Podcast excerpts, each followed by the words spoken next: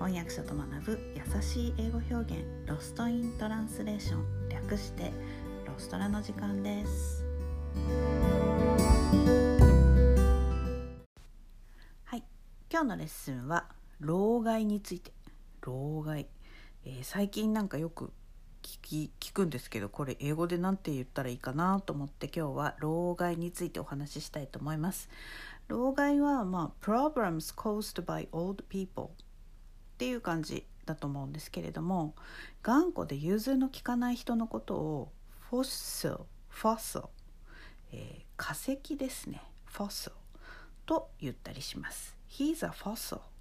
まあなんかまあ老害というかまあ頑固で融通の利かないおじいさんなことみたいな感じで使ったりします、えー、そして聞き分けがない融通が利かない unreasonable というあの単語を使います。He's so unreasonable、えー、reasonable っていうのは、うんと合理的っていう意味なんですよね。でまあよくあの買い物の時のえーと、値段が reasonable っていうとまあなんかその商品の値段としてはまあ合ってるかなっていう感じで使うんですけれども「案がついて理不尽無理ばかり言う、えー、理屈が通らない」という意味になります。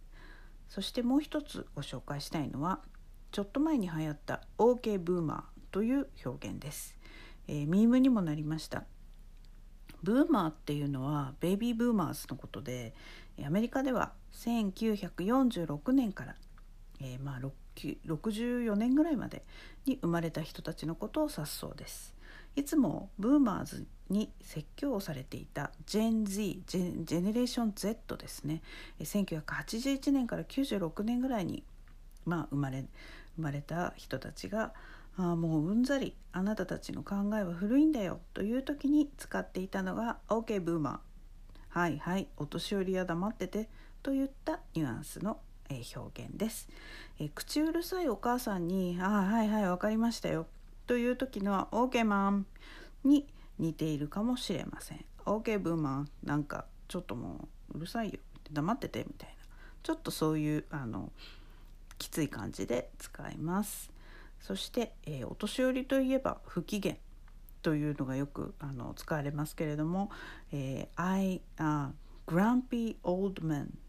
grumpy grumpy っていうのは不機嫌という意味ですね。まあ別にこれは年齢に関係なく不機嫌という意味の言葉です。えー、He's grumpy today といえば彼は今日機嫌が悪い。普通に使います。そしてもう一つ grouchy という言葉もあります。グラウチーもあの不機嫌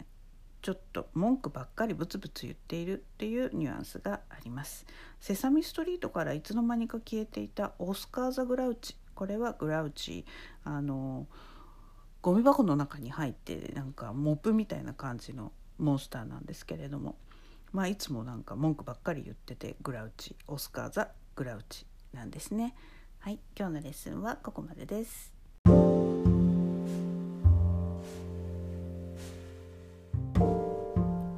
このポッドキャストのショーノートへのリンクは毎週水曜日に配信しているメルマガでお知らせしています、えー、もっと詳しい情報を知りたい1週間分のサマリーを見て復習したいという方は是非ご登録ください、